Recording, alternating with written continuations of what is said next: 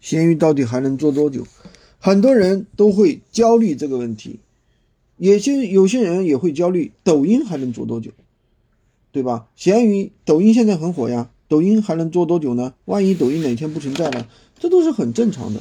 其实任何项目都它有它的生命周期，它一定会结束的，有开始就有结束，对不对？就像微商当年如火如荼，最后不也结束了吗？像百度当年如火如荼，现在不也没有啥流量了吗？对不对？所以说这些事情大家不用去焦虑，抓住眼前，抓住什么眼前？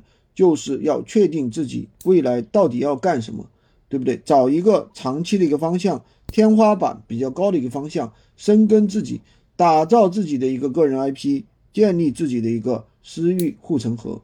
那可能很多会问人会问了，私域应该怎么做呢？那个私域分为三个阶段，首先要破局，点对点爆破，找到自己一个合适的一个项目，深耕，做出成绩，而不是。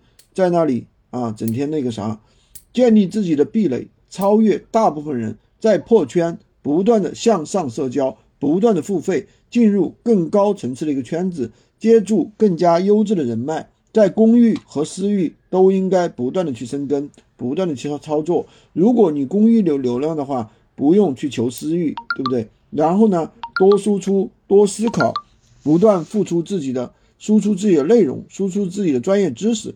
你现在处于哪个阶段呢？喜欢军哥的可以关注我，订阅我的专辑，当然也可以加我的微，在我头像旁边找我领取私域快速上手秘籍。